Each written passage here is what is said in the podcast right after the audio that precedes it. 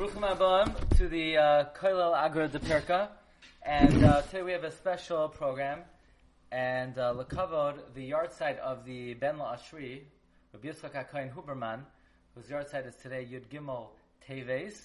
He was nifter in nineteen seventy-seven, and uh, he was a unique tzaddik in the sense that he combined uh, two different worlds, which is interesting. On the one hand, he was uh, born in Bulgaria, and he was a student of Rav Yaakov Mordechai of Bulgaria, and he quotes him many times in his uh, in his writings. On the other hand, he was also a student of the son-in-law of the of the uh, Reb Chaim Brisker. So uh, the Sefer combines some of the Sifrei Chasidus, some of the principles of Kabbalah, as well as some Lamdos. So it's interesting. We mentioned uh, last night that Rav Aharon Leib Shteinman was once asked about the Tzaddik of Ra'anana, and Rav Aharon Leib said that uh, the Tzaddik of Ra'anana is somebody who had, was able to converse and speak with uh, Eliyahu Hanavi. Uh, somebody once asked the Tzaddik of Ra'anana a particular question, and the Tzaddik of Ra'anana said, "Okay, I'm gonna, I'm going to a bris tomorrow. I'll be able to ask Eliyahu Hanavi." Okay, um, I'm going to begin by, t- by sharing with you a very interesting story that uh, the Tzaddik of Ra'anana once said over. The uh, Tzaddik of Ra'anana once uh, got word that he was going to be visited by uh, none other than the Ger-Rebbe, the Beis Yisrael. Now, the, the Beis Yisrael was known for his uh, punctuality, and it was very hard to get audience with the uh, the Ger-Rebbe. Uh, in terms of, uh, he had many Hasidim, and to get his private audience, uh, it took a while to be able to uh, reserve spot. But the Beis Yisrael would often visit the Tzaddik of Ra'anana and sort of watch his saintly ways and so forth. And when the Hasidim found out that the Beis Yisrael was going to visit the Tzaddik of Ra'anana, they felt they would take they would take the opportunity to uh, try to gain extra time with the Beis Yisrael. Now, for some reason, the Beis Yisrael was running late. Uh, the, the Beis Yisrael was uh, not able to be uh, at, at the location at the time that they thought. And uh, the, the Tzaddik of Ra'anana is watching all the Hasidim waiting for him, waiting for him, waiting for him. And Tzaddik of Ra'anana said, "You know, you obviously believe in the power of a tzaddik." Um... Mm-mm. Mm-mm. I'm just going to turn that off. Uh, uh, you believe in the power of a tzaddik, so I just want you to, uh, I want to share with you a story about the power that a tzaddik has. It's throwing me off. Uh, it's, it's, I want to share with you a story that uh, that a tzaddik has. He says, one time there was a chassid in um, in Sachachev. Tzaddik of Ra'anana, after being in Bulgaria, He he was a uh, student at Padashi Mishmol in Sachachev. He was a chavrus actually with my uh, great-grandfather in Sachachev. And there was a particular resident of Sachachev who did not have children. And it was Simchas Torah. And Avnei Nezer was dancing, dancing. He was dancing up a storm. And this chassid figured he would take the opportunity to try to ask of the Avnei Nezer to get a bracha to be to be visited with Zara Chai V'Kayama. So he comes to the Avnei Nezer. Now, Avnei Nezer was in the peak, in the pinnacle of his uh, dancing and his simcha. And the chassid gets up the uh, courage to ask the Avnei Nezer for a bracha. And the Avnei Nezer shouts at this chassid. He said, "What? You want a bracha for a child? You want to have a child who's going to be a koimer, who's going to be a priest?" And the chassid realized that all the years, the reason why the Avnei Nezer never wanted to give him a bracha is because he saw Baruch HaKodesh that he was going to chi- he, he was going to have a child who would be a priest. And the basically the chassid dropped the issue because he realized what what his uh, descendants would have in store. Many years later, after the Avnei Nezer passed away and his son, the Shem MiShmuel, took over the Chasidus, so it was the Simchas Torah. And the Shem MiShmuel was dancing, he was dancing, and he was in the peak of his chassid, of his uh, simcha. And this uh, particular chassid uh, was sort of despondent, and the Shem MiShmuel came over to the chassid and he said, I want to give you a bracha that you should be zoicha for Zara Chaya V'Kayama. And the chassid nearly fainted. The chassid uh, said, the Shem MiShmuel goes over to him, he said, what's wrong? I'm trying to give you a bracha that you should have children. You should be Mekabel B'Simcha. And he told him, he basically told him the story that um, that his father, when he when his father was asked for a bracha to have a child, his father uh, said, "I can't give you such a bracha because you're gonna you're gonna have a child who's gonna be a koimer. You you have a child who's gonna be a priest." And uh, the Shem MiShmuel realized why all the years his father never wanted to give him a bracha. But he's there at Simchas Torah, and the Shem MiShmuel is thinking, what could he do for this chassid? What could he do for this chassid? He stops, he thinks, he's mechavein, and he says, you know what? I give you a bracha that you're going to have Zara Chaya V'Kayama, say Amen. And the chassid very hesitantly answered, Amen. Shortly afterwards, the Holocaust broke out. However, in the interim, this chassid was visited with children, with Zara Chaya V'Kayama. He had five children. Four of them were Nebuch killed in the Holocaust. And the fifth one survived the Holocaust by masquerading as a priest. So the, the Tzaddik Ra'anana says, you see that Tzaddikim, they have the power to what is called to be Mamtik the Dinim. Yes, there was a looming Gezerah on this particular Chassid that he was, a, he was going to have a child who would be a priest. That's what the Avnei Nezer foresaw, the Shem MiShmuel had the koyach to sweeten the dinim that through that through the Midas Harachamim he was able to his life was saved because his uh, his life was saved because he was able to masquerade as a priest. So I want to share with you some choice divrei Torah regarding um, Parshas Vayechi from the Tzaddik Ra'anana. We're going to begin with the pasuk. Are you able to see on the uh, on the screen the the Maramakoimos? Yeah, could you see that? You could see well? Fine. Yes. Okay, yes, very good. Vayehi Yemei Yaakov Eretz Yisrael Shana Vayehi Yemei Yaakov Shnei Chayav Sheva Shanim V'Arbaim U'Ma'ashana. Now we know Chazal tell us in the Bereshis Rabbah whenever it says Vayehi, it's only a lashon of tzara. What was the tzara over here? What was the tzara that Yaakov lived seventeen years? Furthermore, what's Yemei Yaakov and Shnei Chayav? Vayehi Yemei Yaakov Shnei Chayav. What's the double lashon over here? So says the Tzaddik Ra'anana. I wrote earlier, Yaakov Avinu did not live as long as Yitzhak Avinu. Yitzhak Avinu lived one hundred eighty years. How long did Yaakov Avinu live? Yaakov Avinu lived one hundred forty-seven. Now, there are really two ways of saying it. The the way the Zohar says it is that Avram Avinu was supposed to live one hundred eighty years like Yitzchak. He gave over five years of his life to David HaMelech. Yaakov Avinu was supposed to live one hundred seventy-five years like Avraham. He gave twenty-eight years to David. That's thirty-three years. And Yosef was supposed to live one hundred forty-seven years like Yaakov, and he gave thirty-seven years to David. That's where David got his seventy years from. Where did David get his seventy years from? He got five from Abraham, he got thirty-three, excuse me, he got twenty-eight from Yaakov, and he got thirty-seven from Yosef. Those are the seventy years of David. Another way to say it is that Abraham did not give any uh, any years away. Yaakov gave, Yaakov lived one hundred forty-seven years, he gave away thirty-three to David, and Yosef gave thirty-seven.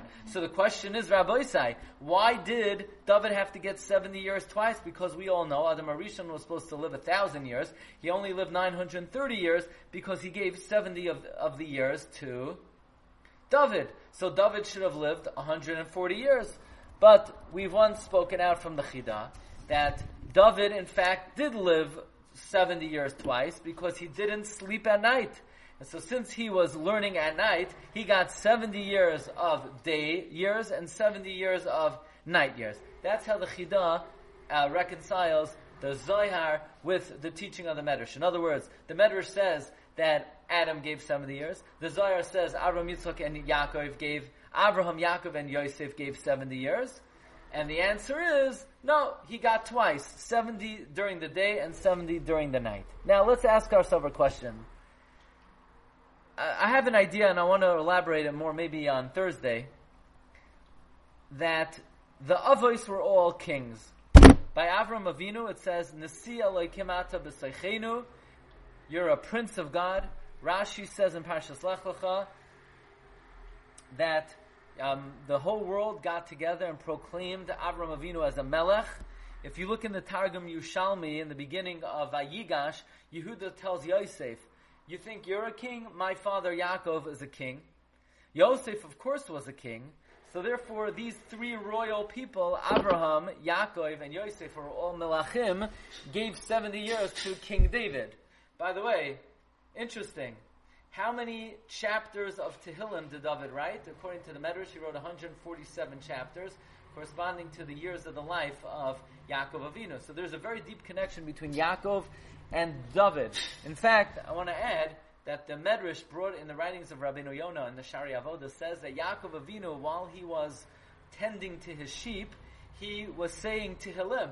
So there's a very uh, strong connection between Yaakov Avinu and David HaMelech. Now, you know who else didn't sleep at night? Yaakov didn't sleep at night. It says, Vayishka balayla ahu, he slept in that place, but the fourteen years that he spent in Yeshiva Shem Va'iver, he didn't sleep at night. So we have a question. Why did Yaakov have to give thirty-three years to Yos, to David? If his years were day years and night years, because he didn't sleep at night, he got gypped out of sixteen and a half years of his life. Because the same way David should have lived one hundred forty, but he lived seventy because he was up during the day and the night. Yaakov Avinu, who for at least fourteen years did not sleep at night, he should have been able, instead of giving thirty-three years to David, give sixteen and a half. But for some litza'arenu, to our utter pain, Yaakov's days were counted, but his nights weren't counted. God only allowed Yaakov to distribute from his day, from the days of his life, not from the night of his life. Ah, says it's Tzaddik of Ra'anana, we explain like this. Vayehi yemei Yaakov shnei chayav. The years of the life of Yaakov were only reckoned as his days, not his nights. But if it would have been reckoned as his nights as well, he would have been able to give half of the donation to Yosef, and his lifetime would have been sixteen and a half years longer. Again, this is going with the cheshbon. This is going with the calculation that Yaakov gave thirty-three years to David. There's another calculation of the Zayar that he gave twenty-eight. By the way, we could say like this. Avraham gave years to David. Yaakov gave years to David. Yosef gave years to David. What about Yitzchak? Yitzchak did not give years to David. Perhaps because David needed to be a melech. Yitzchak maybe did not have malchus because there's a concept, Ein Shulton B'Yom HaMaves. There's no power on the day of Maves. And because Yitzchak was blind and he was already considered B'Yom HaMaves, he's Kates Chai. He was in the end, even though he was alive. That's the letters of Yitzchak. So he didn't, he didn't have years of malchus to give over. Okay. Let us proceed in the next little piece. Okay. Um, Simna Yad Chatachas Yerechi, Perush Rashi V'Yishava. Yaakov tells Yosef, put your arm on the Mila and swear. So the Chida, in the Midbar Kedemos, he brings from the Mahari Ze'evi, who is investigates, based on the Ramban, that the Avos were only Mekayim the Torah in the Holy Land. Because Yaakov married two sisters. It was only in Eretz Yisrael that he wasn't married to two sisters. So what good is it for Yaakov Avinu to make Yosef swear that he would bury him in Eretz Yisrael? But Yosef is not bound by the Torah in Chutz Haaretz. So Yosef could swear and... Uh, violate the Shvuah. The, the Avos were not bound by the Torah in Chutz Haaretz. So what good is it for Yaakov to make Yosef swear? By the way, I would humbly answer that question, that if you look in the Hakdama to Shas, uh, let's see, they have a Shas over here. Um, Masechta Brachos. Anybody know who wrote the Hakdama to Shas? You open up a Brachos, thank you, and you have something called Hakdamas. Rav Nislam Goin. Rav Nislam Goin wrote a Hakdama to Shas. And in Rav, um, Rav Nislam Goin's Hakdama to Shas, he sets forth the following rule. That any commandment which is a davar sichli, anything which is logical, even B'nai Noach are commanded on. So I would answer this question, that it's true the avos were not bound by the Torah in Chutz La'aretz, but keeping one's word in an oath is uh, a davar sichli.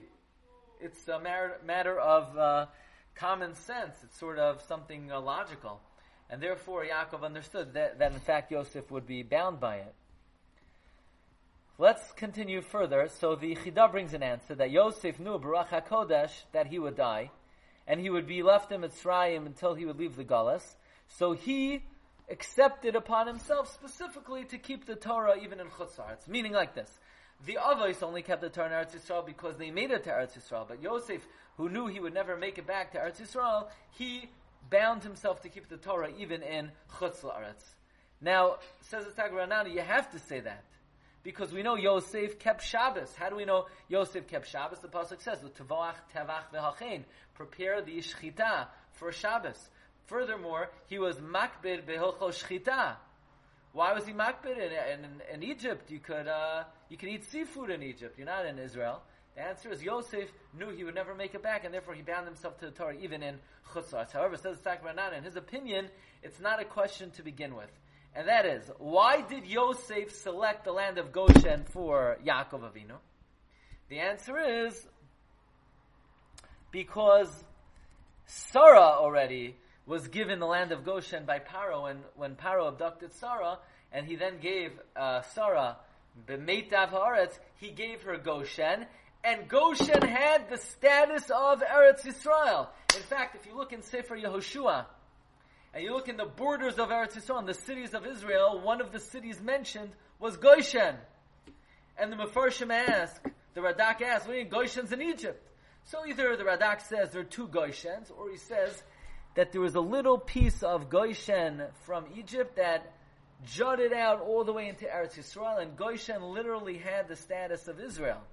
So it comes out, says Tzaddik of Ra'anana, that that's why Yosef made sure, that's why Yaakov made sure to make Yosef swear in Goshen, because in Goshen you do have to keep your word, because Goshen had the status of Eretz Yisrael, and that's why Jews, when they go to the Catskill Mountains, they like to drive through the rest stop of Goshen, because they think it's like uh, going to Israel. But uh, just just for the sake of halacha, one is not considered being Mekai in the midst of Yishuv Eretz Yisrael by traveling through that rest stop. Okay. Let us continue in the Drush. Vayagid liYaakov vayomer hine bincha Yosef ba'elecha va'yischazek Yisrael. It was said to Yaakov. He says, "Hey, Joseph's coming," and Yisrael strengthened himself. Think about the words. They told Yaakov, "Yosef is coming." Ah, and Yo- and Yaakov strengthens himself, as if the message that Yosef was coming made Yaakov weak. So says the uh, Tzaddik of Ra'anana that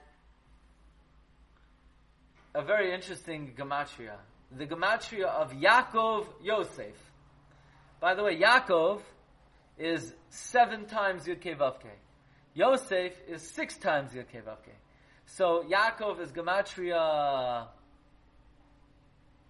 one eighty-two. Yosef is gematria one fifty-six.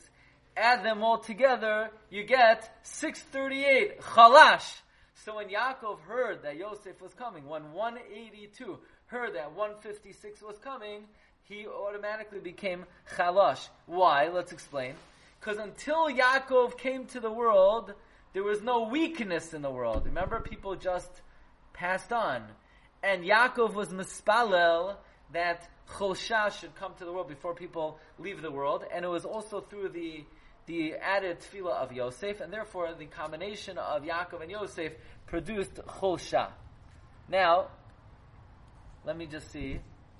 Now that I'm figuring out how to use this now, is uh, Josh. Josh, you're on today? Soon we're going to do a question that Rav Josh asked a couple weeks ago. And uh, I never saw anyone who asked this question. And lo and behold, the Tzaddik Ra'anana asked the question. Now, now we're going to do a piece al pisod. This is a very uh, mystical piece. The Ramban says that why didn't Yaakov bury Rachel in the Ma'aras HaMachpelah is he was embarrassed from his forefathers to be buried next to two sisters. Achosisha. You thought, you know, I'm not going to get the Yevamis in. No, no, Yevamis is in every shir. Yaakov did not want to be buried next to two sisters. He was embarrassed from Avraham and Yitzhak. Says Tzaddik Ra'anana, I don't understand. Rachel died before Leah. So what should have been? He should have be- buried Rachel in the Ma'aras HaMachpelah. What's the problem? He wasn't married to two sisters, because once one sister dies, you're allowed to remain married to the other. So once Rachel died, Rachel should have been uh, buried there. So, says the Tzaddik Ra'anana, you have to say, like Rashi tells us, let me see if, uh, you have to say, like Rashi tells us, that he buried Rachel on the side of the road, so that when the Jews are being exiled, Rachel could come out and be mispalel. Now, says the Tzaddik Ra'anana, Bichlal, regarding why Yaakov Avinu did not bury Rachel in the Ma'aras HaMachpelah, it's very simple, there wasn't room.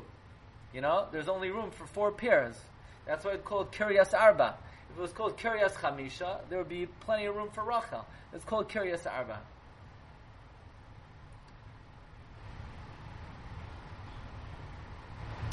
I don't know, Hashem uh, just gave me an idea of why Rachel Imenu was not buried there.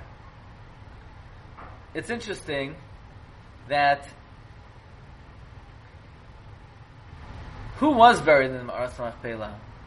The head of Esav. If Yaakov was buried with Leah and Rachel and Esav's head, it might be embarrassing to Rachel. People might say, oh, Rachel's buried buried with Esav.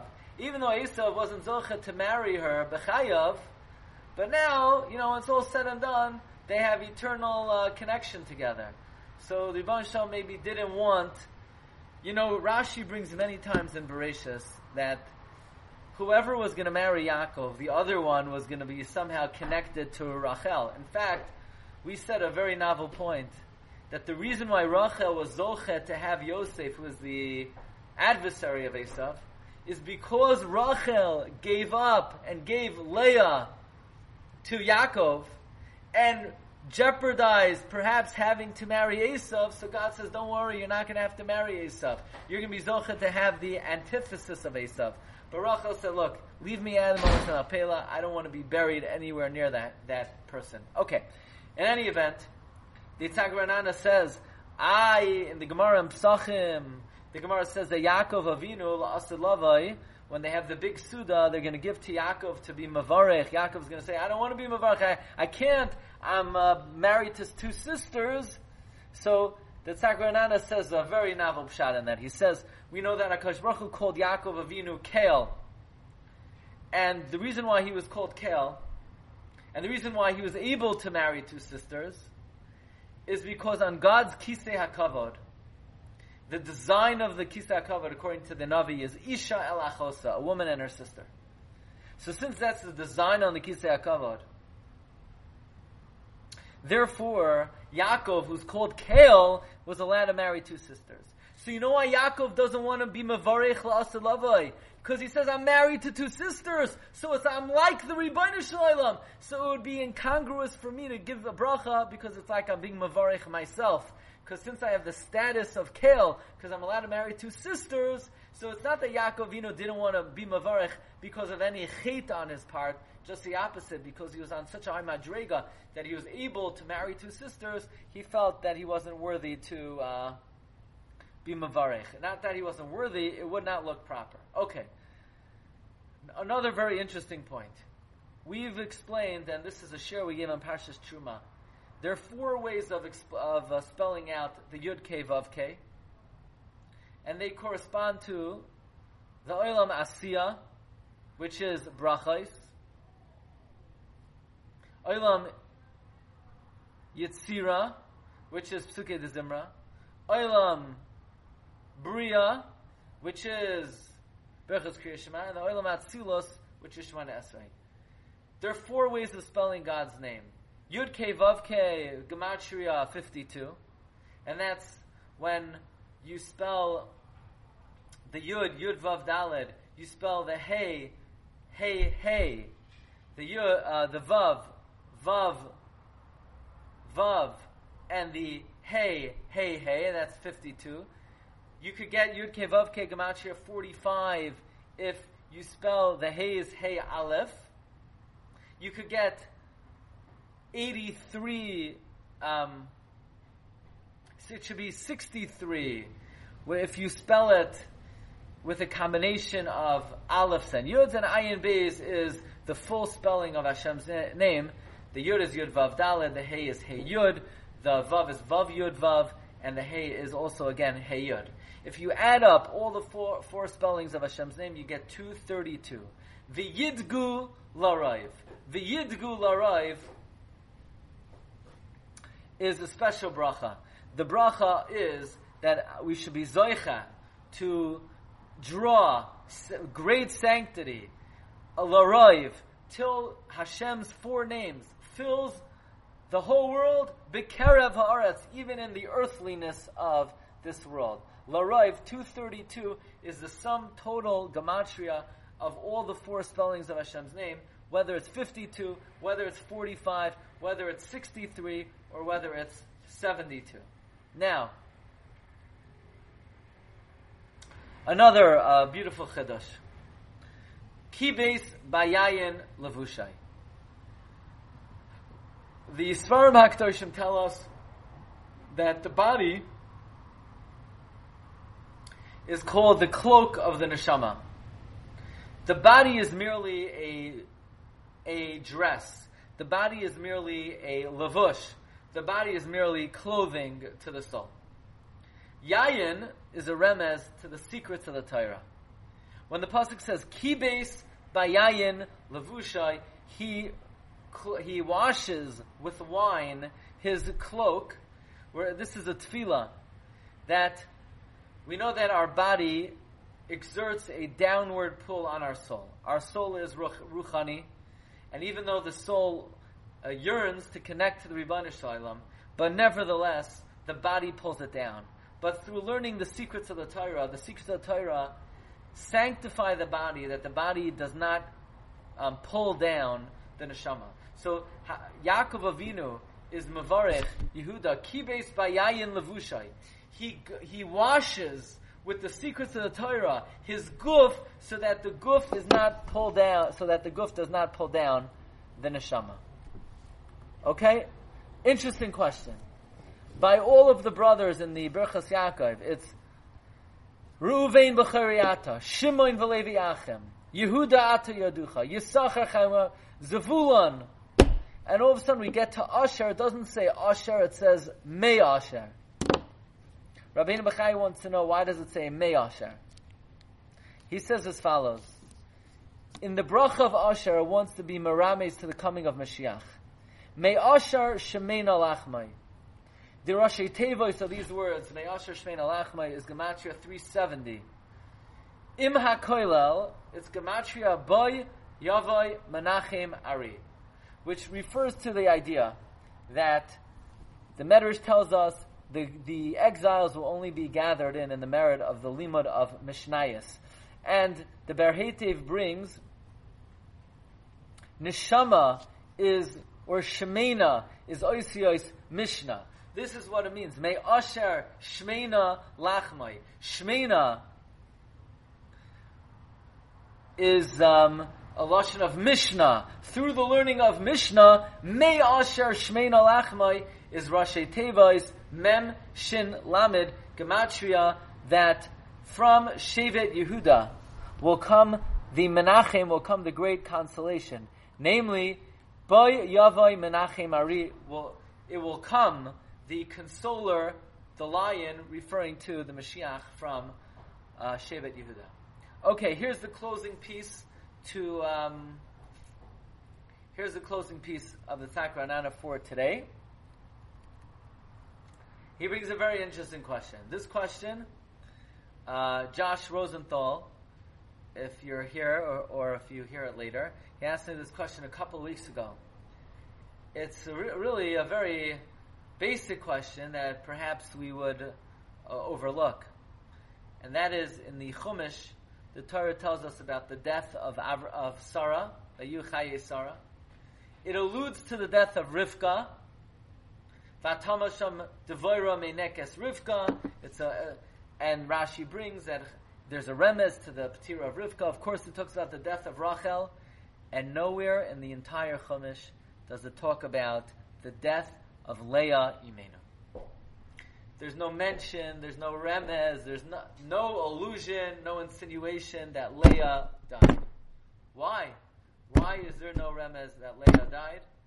So in the Holy Sefer Tiferes Yisrael, he asks, why does the Torah not say that Leah died? It says Vatamas Rachel. So he says an amazing pshat. Rachel, when she saw the Dudaim of Ruvain, she says to Leah, Lachin Yishkav Imcha Halayla, Yaakov will lay with you tonight in exchange for the Dudaim. And the Mekubalim say, the Laila refers to the Golos. Rachel was saying to Leah, Yaakov will stay with you during Golos. You will be buried with Yaakov. I will not. I'm going to be buried on the side of the road. You'll be buried for all time with Yaakov. Now, Yaakov didn't die. Yaakov Avinu Loimeis. Nowhere in the Chumash does it say Yaakov died. It says Yisrael died, but not Yaakov. So since it doesn't say Yaakov died, and Rachel tells Leah, you're going to be in death with Yaakov, Leah didn't die either. And therefore the Torah doesn't say that she died. Because since she is with Yaakov B'misa, and Yaakov Loimeis, Leah Yimenu Loimeis.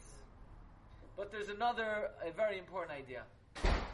And that is, there is a Kabbalistic idea, and we once spoke about this, uh, comparing Kever Rachel to the Ma'aras HaMachpelah, how Kever Rachel is very revealed. It's a dome in a very prominent area. It's the most well-known grave site. And the Ma'aras HaMachpelah is Kever Shabatoch Kever. It's Machtara B'toch Machtara. It's a cave under a cave. It's not above ground. It's not even underground. It's under the underground. There's an idea that Re- Rachel Imenu represents Olam De'iskalaya, the revealed world. Leah Imenu is Olam De'iskasaya, the hidden world. We once explained that God has two connections to the Jewish people. He's connected, so to speak, secretly, hiddenly, and in that sense, Yaakov is buried with Leah. Uh, In a hidden realm, in other words, in a hidden realm, God's marriage to us is constant.